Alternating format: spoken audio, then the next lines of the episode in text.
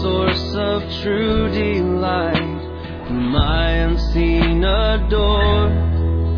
Unveil thy beauties to my sight, that I might love thee more. Oh, that I might love thee more. You're listening to the weekly podcast from Fort Worth Presbyterian. The following message was recorded live from our sanctuary. Our prayer is that this message would nurture a joy for loving God and loving people in you as you listen. See my bleeding dying. The scripture reading for today's sermon is found in the 12th chapter of Hebrews, verses 25 through 29. The book of Hebrews is located in the New Testament toward the back of your Bible. If you're using the Pew Bible, that's the blue one before you. The scripture reference will be found on page 1009. This passage we're being exhorted to receive Christ and thus inherit a kingdom that cannot be shaken. Consider the comfort and security afforded all of God's elect in the reception of such a kingdom. God be praised. Let us hear the word of the, of the Lord, the Almighty and Sovereign God. See that you do not refuse him who is speaking. For if they did not escape when they refused him who warned them on earth, much less will we escape if we reject him who warns from heaven. At that time his voice shook the earth, but now he has promised, Yet once more I will shake not only the earth, but also the heavens. This phrase, yet once more, indicates the removal of things that are shaken. That is, things that have been made, in order that the things that cannot be shaken may remain. Therefore, let us be grateful for receiving a kingdom that cannot be shaken, and thus let us offer to God acceptable worship with reverence and awe, for our God is a consuming fire. The word of the Lord.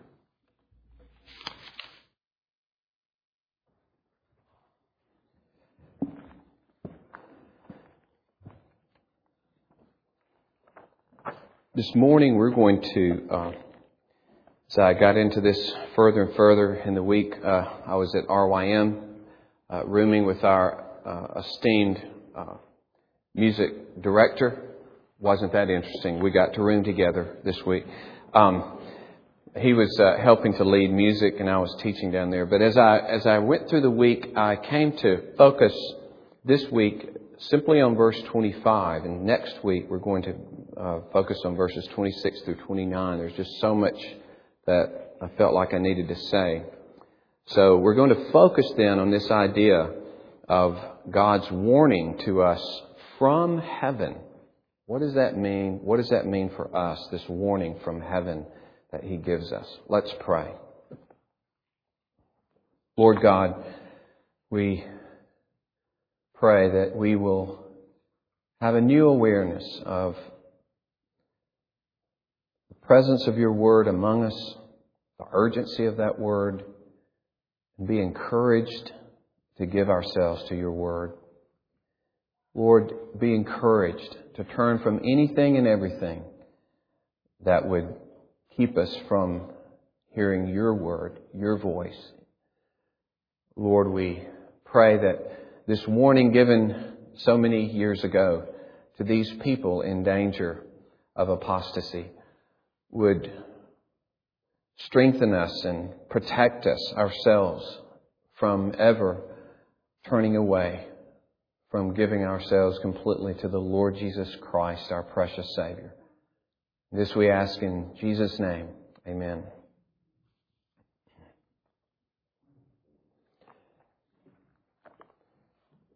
Years ago, I read an account by George Grant when he was a pastor in Houston, uh, Texas. See, from Mississippi, we have to say Texas because Houston, Mississippi, just in case you're confused.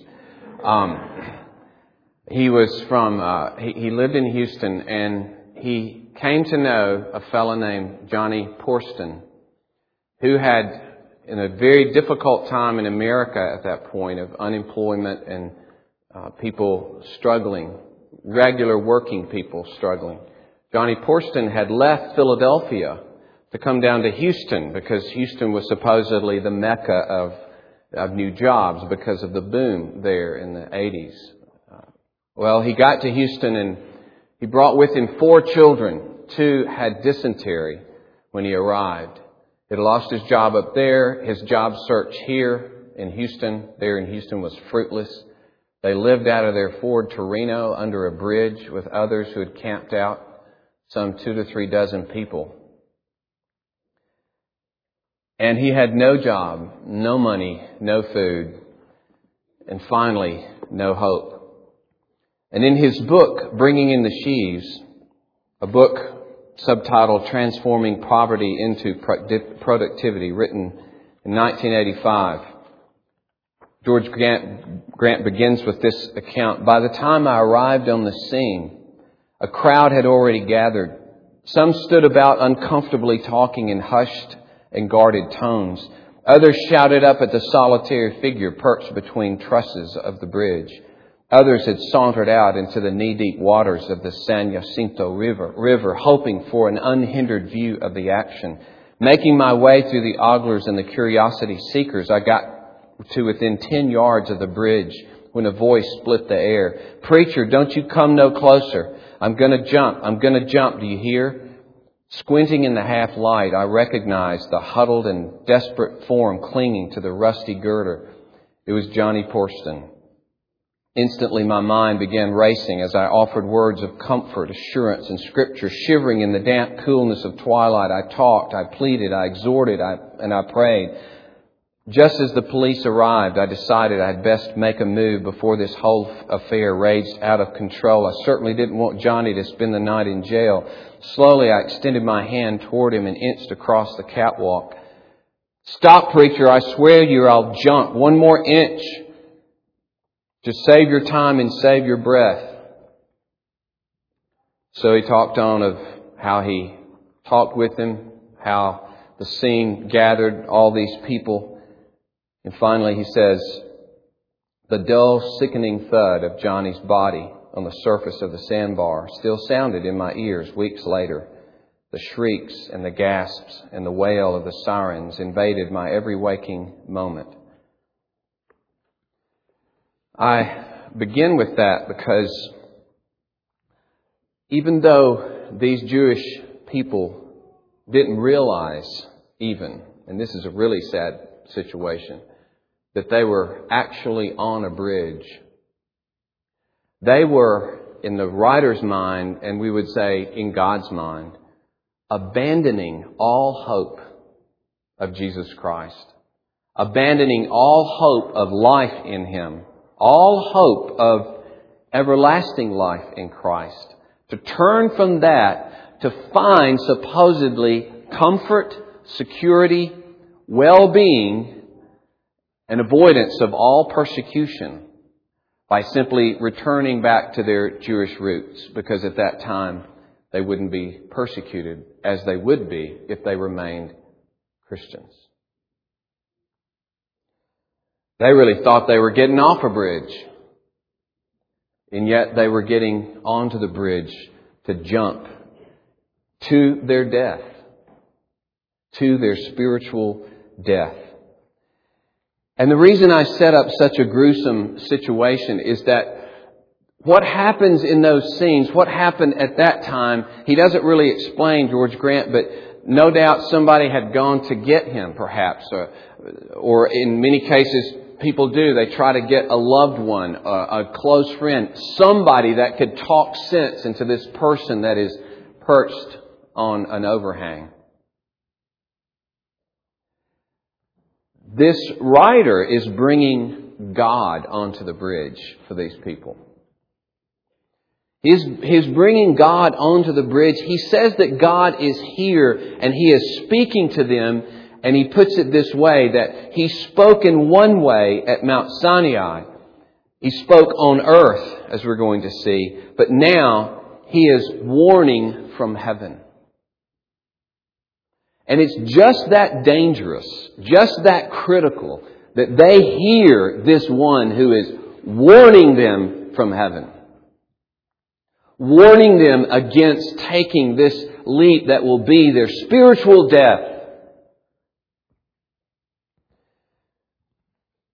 The word speaking is very important in this passage because in verse 24, the last phrase is, as he, has he laid out in verses 22 through 24, the glorious kingdom to which we've come to, to give us some sense of, of its majesty and beauty and permanence.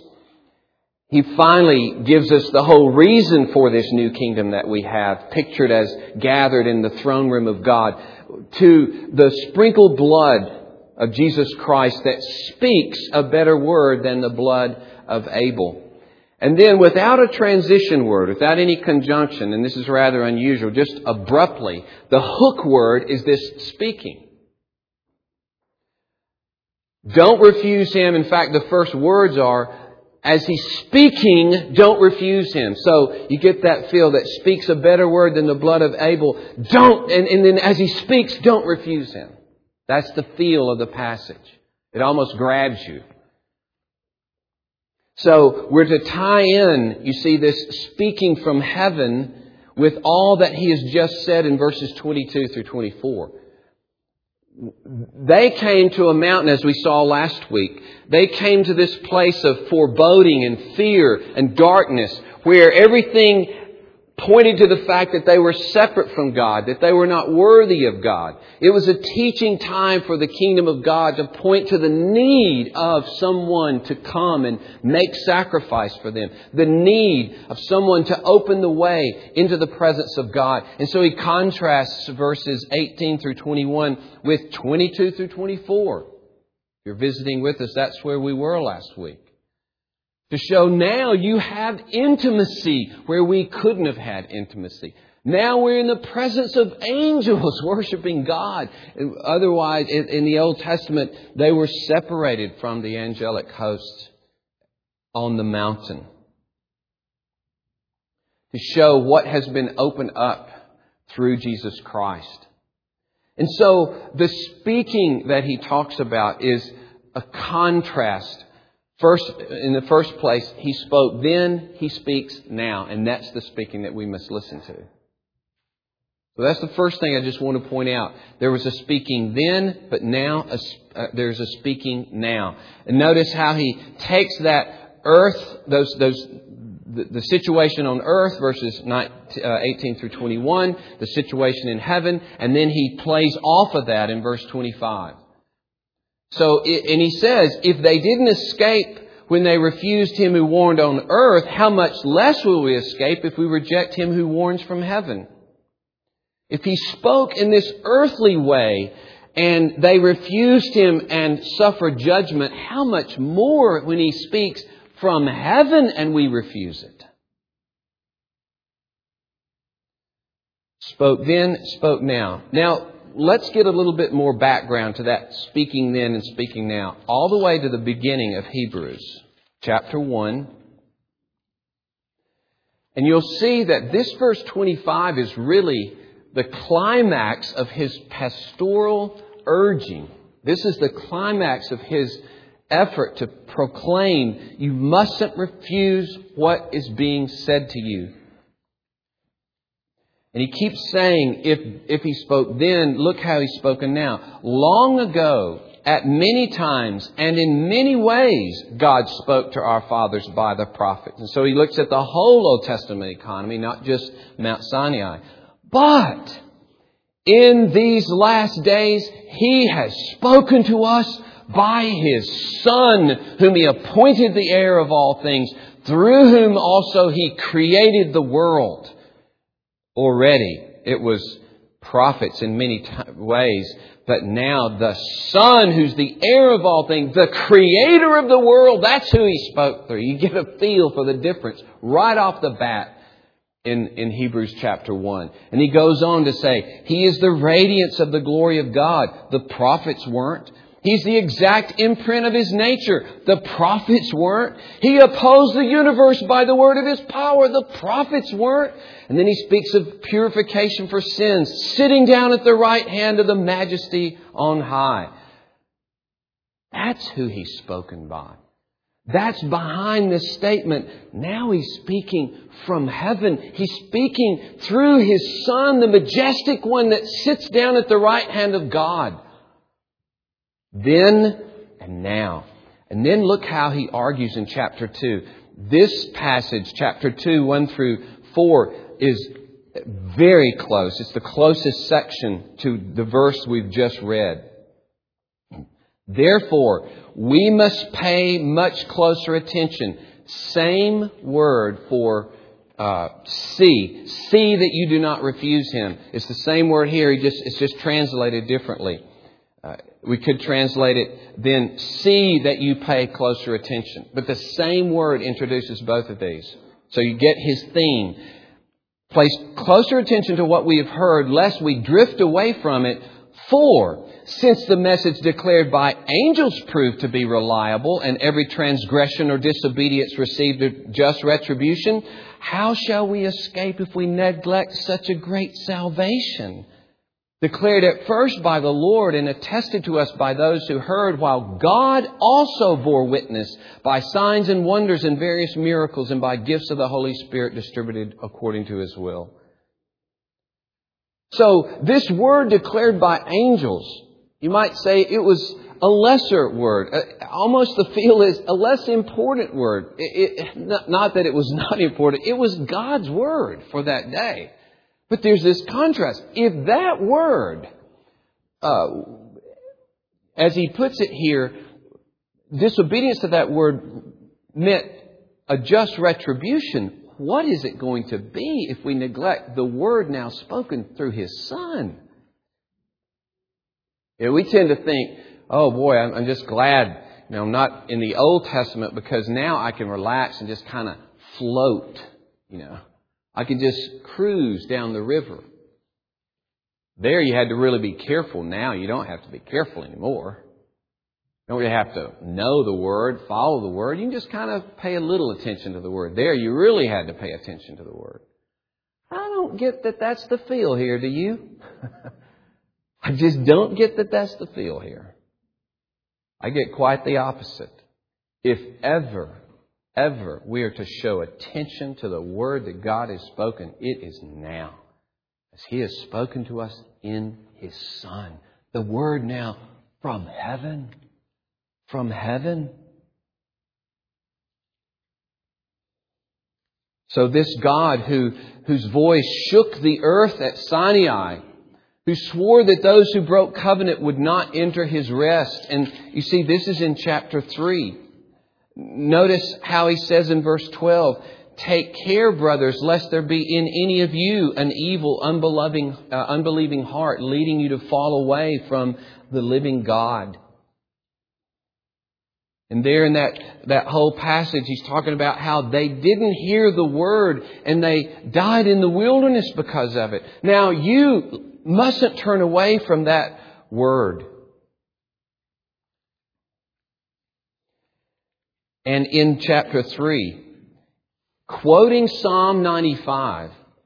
It's interesting. He's, he's quoting a preacher. Let's, let's say this. Here's a preacher quoting a preacher who's talking about the time in the wilderness. So the person in Psalm 95 is saying, don't harden your voice like they did in the wilderness. And now the writer of Hebrews is quoting this person and saying, you know, he said today he said, Today, Israel, don't turn away from God like your brothers did in the wilderness. And now the writer of Hebrews is saying, Still today, don't turn away, you Christians, like these people did in the day of the psalmist and like these people did in the wilderness. And he's emphasizing today, now the word is coming to you. Now the word comes from God. And today, don't harden your hearts. Chapter 3, verse 7 and 8. Today, if you hear his voice, do not harden your hearts as in the rebellion. It's a direct quote from 95, Psalm 95, but you can feel he's saying it straight to these people. And you know he would want us to say it straight to each other today. Today. John, Mary, Sam. Today, don't harden your voice. Don't harden your heart to this voice that is coming to you, God's Word. And it is, it is present tense. God is speaking. Don't disregard Him. And that's the feel of Hebrews 12. It's the feel of the whole Bible that it's not just that He spoke, but He is speaking continually from heaven through His Savior to us, through this Savior to us. This Savior exalted at His right hand. And so this revelation of Christ continually flows to us. Today He's speaking, and tomorrow He's speaking, and the next day He's speaking. His Word goes to us. He spoke in His Son, chapter 1, verse 2, but that is a continual speaking in His Son.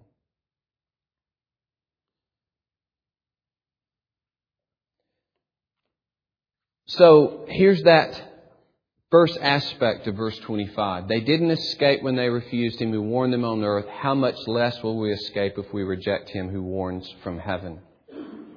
And in the second place, I want you to notice what it means, something of what it means that he warns us from heaven. We have first, you see this contrast. He spoke this way, now he speaks from heaven. Well, what does that mean exactly that he speaks from heaven? Well, he had just, the, the clue is to verse 24, this sprinkled blood that speaks a better word. And so now he is speaking to us, you might say, by the blood of Christ. He is speaking to us in connection with that blood. He is speaking to us in virtue of the redemption that he has provided in Christ. And that's the force of God being on the bridge to us, we that would be jumping to our death, we that would be abandoning all hope and abandoning God. He's urging upon us His love in Christ. He's urging really the writer all of verses 22 through 24. But look, you, are part of, you're a part of Mount Zion, the city of the living God, the heavenly Jerusalem. You're in the midst of innumerable angels. You're in this assembly enrolled in heaven. You're in intimacy with God. You have Jesus uh, whose, whose blood sprinkles you. Uh, are you going to abandon that? I appeal to you. I appeal to you on this, this salvation that you would be turning your back upon. This demonstration of God's passion for your good, His extravagant expenditure to do you good. You see, that's the urging of, toward us. Don't turn away from this God. As you look at Him more and more, you realize everything in Him is devoted to my good. How can I turn away from Him? Everything in Him.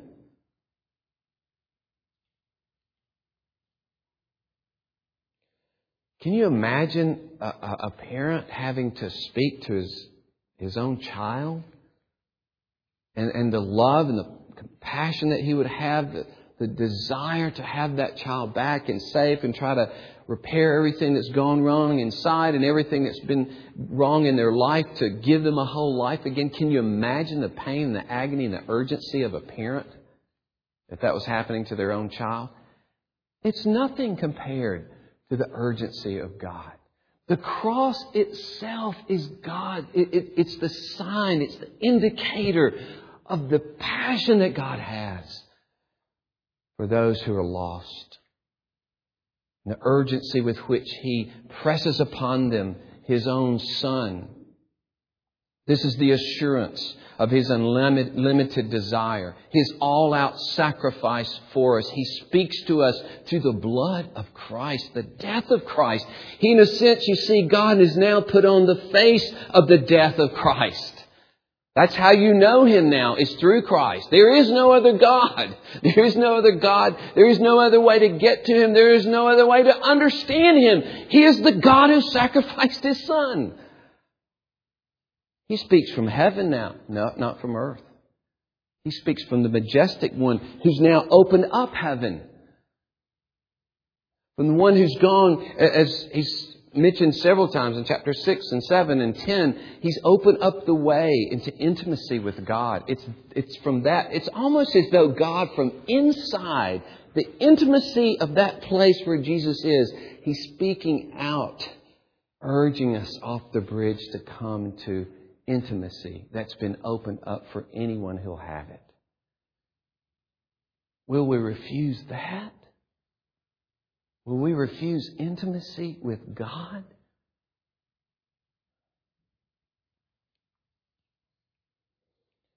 So it's within this context. It's within verses 22 to 24 that he speaks. In the context of his agony and suffering for our sakes, his offering up of himself for our everlasting happiness.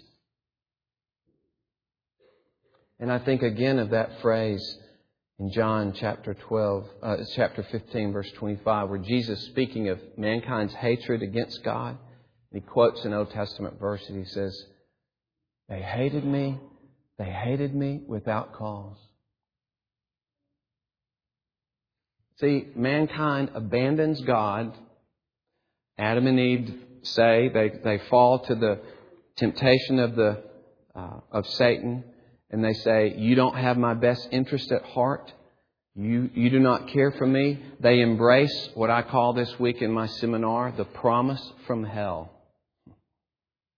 The promise from hell. And they went after that promise. And you know what the cross is? The cross is God coming and saying, You hated me without cause. You hated me without cause. This is what I'll do for you. This is the measure of how I'll care for you. This is the measure how I'll spend anything to do you good forever. I wouldn't even spare my son for you. Now, to many people, the cross is just foolishness. A man dead on the cross. Is he a failure? Was he a criminal? This is offensive. You mean I have to have somebody die for me? I don't want to hear it. But to those who are enabled by God to see it, it is the glory of God. It is the glory of God shown in the cross that He would love people that way. And that's what the writer is saying to them. What is going to happen to you? What kind of judgment if you turn away from this God who's speaking to you from heaven, who is offering himself through his Son? It'll be a catastrophic leap to your own death and judgment. If you turn away from this God, this, this real and pressing danger, He is warning he is warning from heaven right now. So the idea is, using my illustration, you're right now on that bridge. God is right now speaking to you. And of course, we could take the uh, route that some have taken, a, a very famous uh, preacher, uh, so called, uh, who has said, I don't use the word sin because it's negative. Right? Some of you know who I'm talking about. Can you imagine uh, you have a house in California on the mountain and there's a huge firestorm and people come up to you and rattle your door and you open the door and they say there's a fire sweeping through here it's going to burn your house right up and you say I don't like the negative word fire.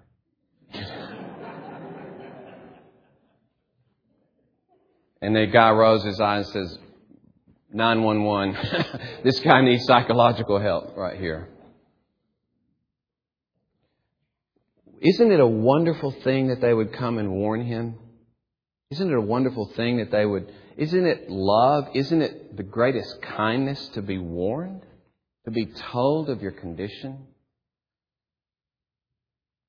And here, God is on the bridge as we blindly would, as, as they we're blindly leaping off, refusing to trust Christ, losing hope. He keeps saying in this passage, in this book, let's hold fast our, the hope of our confidence, you see. What was happening was the hope of eternal life and the hope of the glory that God would unveil, the hope of being kings and queens forever in the new heavens and the new earth, it just didn't ride with them anymore. It wasn't holding their hearts. They were abandoning that hope. It's just like someone abandoning hope in this world and they're just going to throw in the towel. And they were religiously doing that, losing their lives. Because Christ is the only hope. And that's why John Owen in this very passage says, it's evident that human nature cannot more highly despise and provoke God by this sin of not believing in Christ. There's no greater aggravation and way to despise God that, than his offering of his own son and urging him and meaning every word of it, wanting to, as Jesus said of Jerusalem, I would have gathered you like a mother hen would her chicks, but you wouldn't.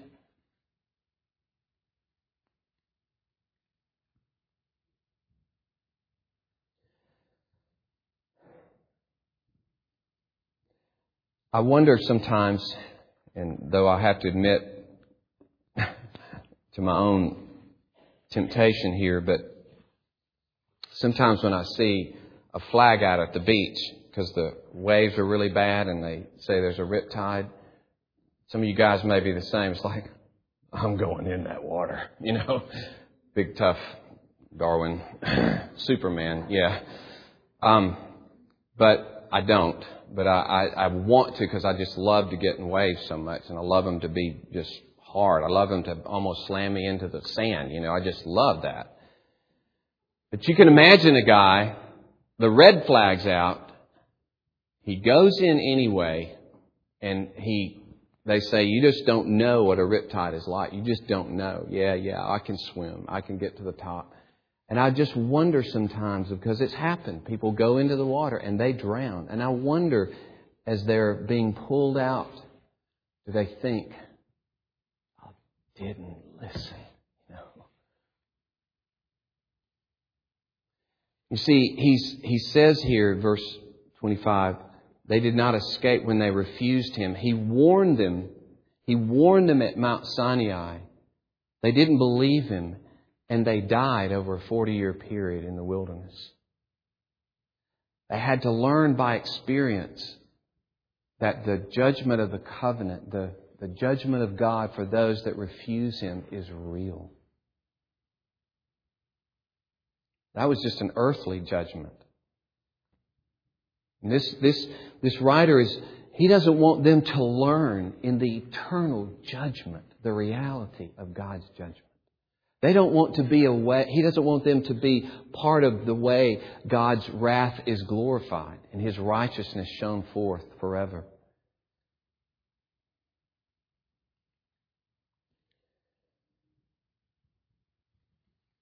Geese are, uh, are great animals. You know, we, we uh, as I was telling my uh, students this week, we, you feel like sometimes in Fort Worth that you're in the movie The Birds, don't you?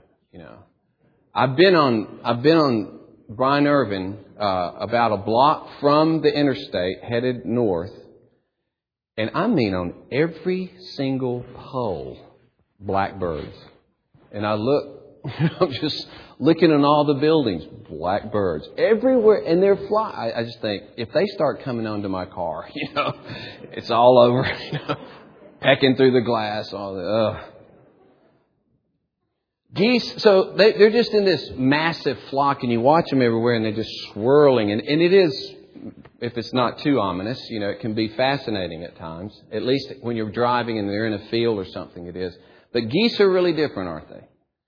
Uh, geese are in the V. And the front guy's bearing the brunt of the wind, as you know. And the other guys are playing off his draft, just like if you were behind an 18 wheeler. You know, you could save gas if they let you do that, you know. So these guys are playing off the draft, and, and so they switch places regularly.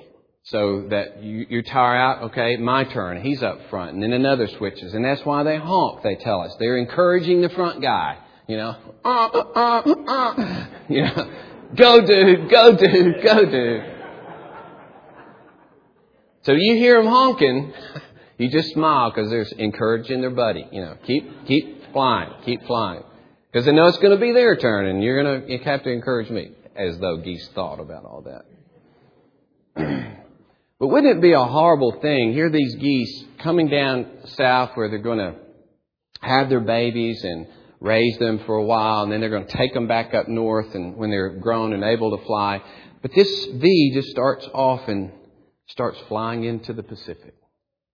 Uh, uh, confident, cool, you know, they're going and they're changing places, and, and they just go out in the Pacific until their wings just give away and they just all die out there.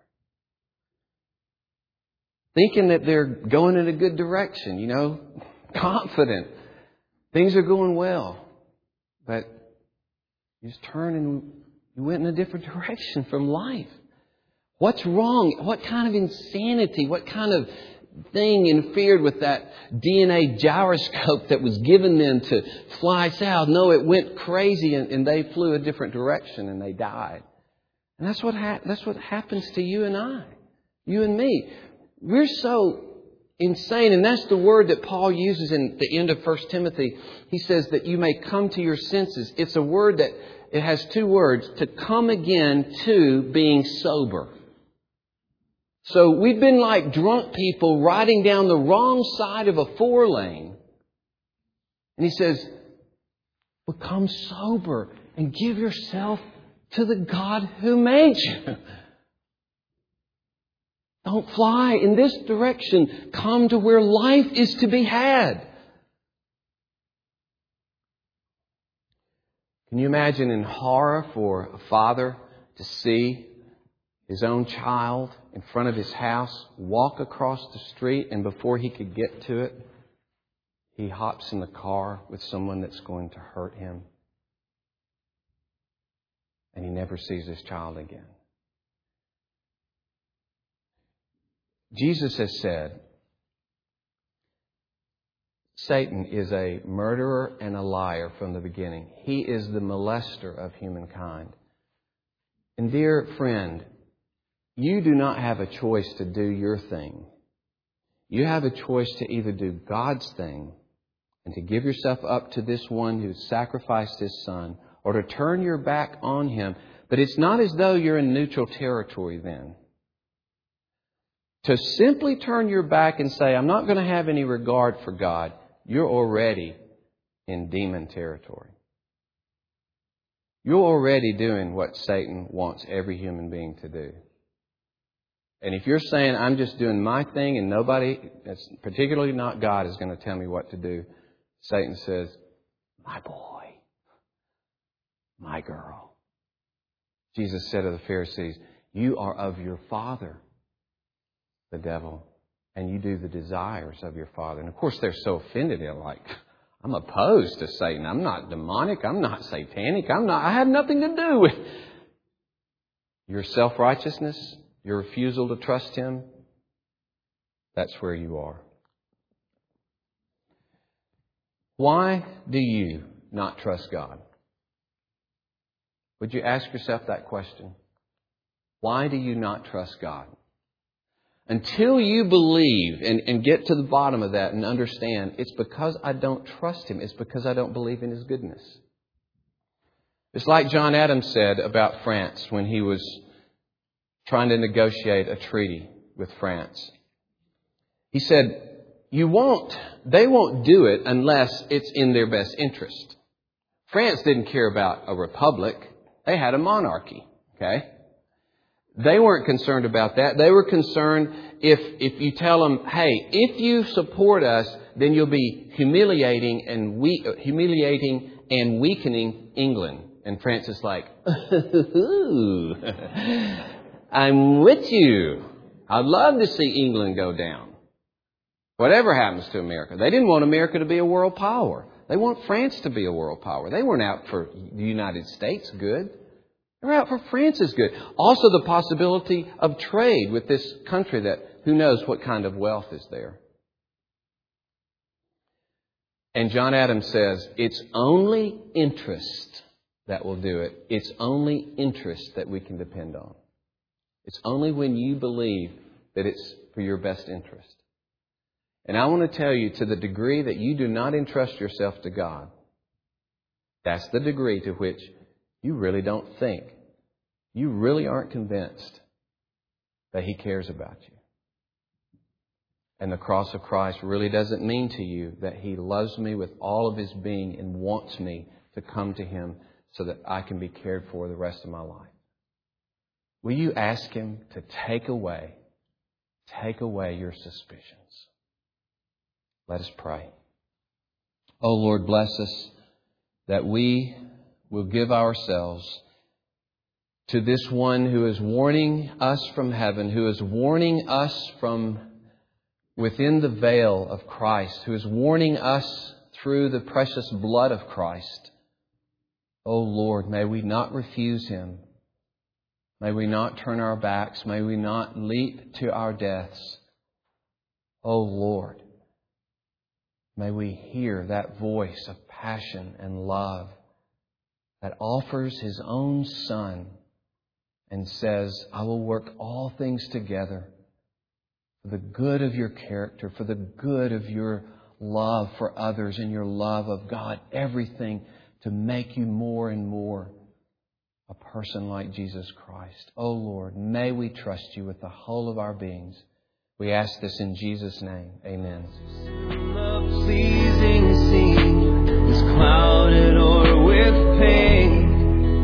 Thank you for listening to this weekly podcast from Fort Worth Presbyterian. Our prayer is that this message was able to nurture a joy for loving God and loving people in you. Please visit our website for worship service times, directions to the church, and to subscribe to this podcast.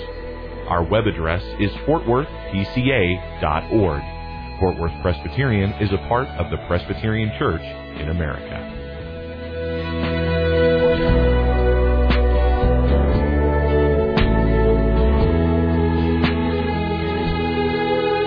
Jesus, my Lord, my life, my light.